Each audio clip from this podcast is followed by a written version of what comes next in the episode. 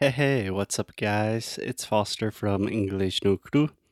So, if you have not noticed, we have been super busy as of late with the launch of Sound School 3.0, not to mention taking care of 11 dogs and a huge farm and teaching classes, among other things.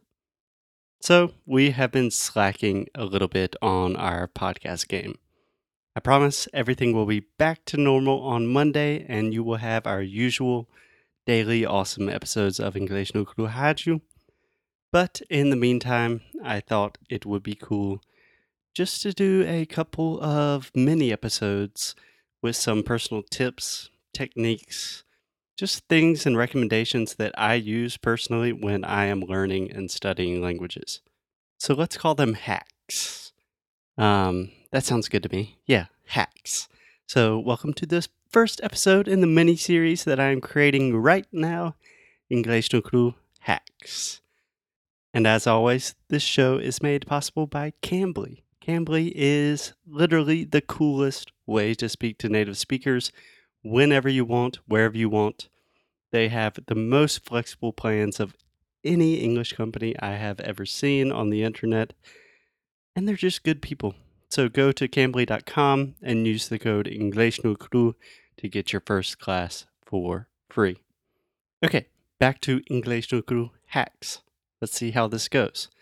So first of all, the word hack, it's like a tip or I don't know, um, like a shortcut, maybe like sacada in Portuguese. That might be a good translation. And my first hack is using Google Docs to improve and check your pronunciation. So, first of all, if you are not using Google and Gmail, stop what you are doing right now, stop listening to this episode, and get a Gmail account. It amazes me how many of my students, how many Brazilians are still using Hotmail or Yahoo or AOL or something like that. Come on, guys. It's 2018 get with the program, get a Gmail account. It's the best. So here we go. If you have a Gmail account, this means that you have access to Google Docs, Google Documents, which is more or less for the uninitiated. It's pretty much like Microsoft Word, except a million times better because you can collaborate with people in real time. You can share things. It's all in the cloud, so you don't use storage on your computer and thousands of other cool features. But the coolest thing about Google Docs, the thing that I want to talk about today, is Google Voice Typing. So it's really simple. It's just your normal voice dictation, just like Siri on your iPhone, but way, way better. So Siri never understands what I'm saying. I literally scream at my iPhone and she is still like, sorry, can you repeat that again? But Google voice typing is much more sophisticated, it's much more accurate. It's awesome. So I first became interested in voice typing to make the process of transcribing these episodes that you are listening to right now, these episodes of English no Kurohaju, much faster and much easier. But then, then I realized Voice typing is also super useful for practicing language and especially for training pronunciation, which we are super passionate about here at English no Cru. So here's what you do. You open a Google document. Then you click on Tools and then you click on Voice Typing. Pretty easy, okay?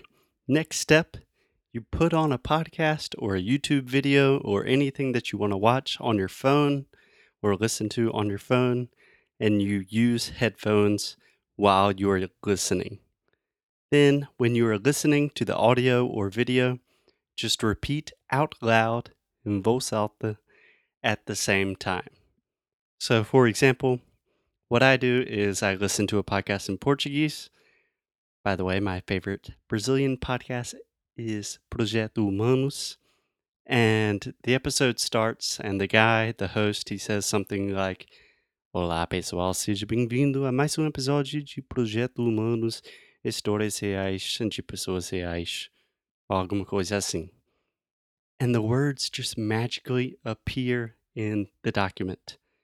So if you're having problems following the audio, you can slow down the audio. You can start at 50% of the speed and then continue to get faster and faster.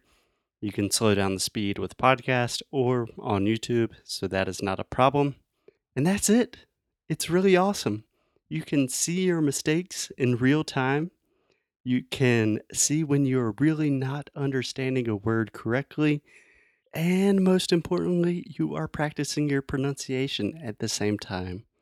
It's more or less like having a native speaker check your pronunciation in real time. It's kind of scary. It makes me think that I will not have a job in a couple of years. But it's pretty cool. So that is it, ladies and gentlemen.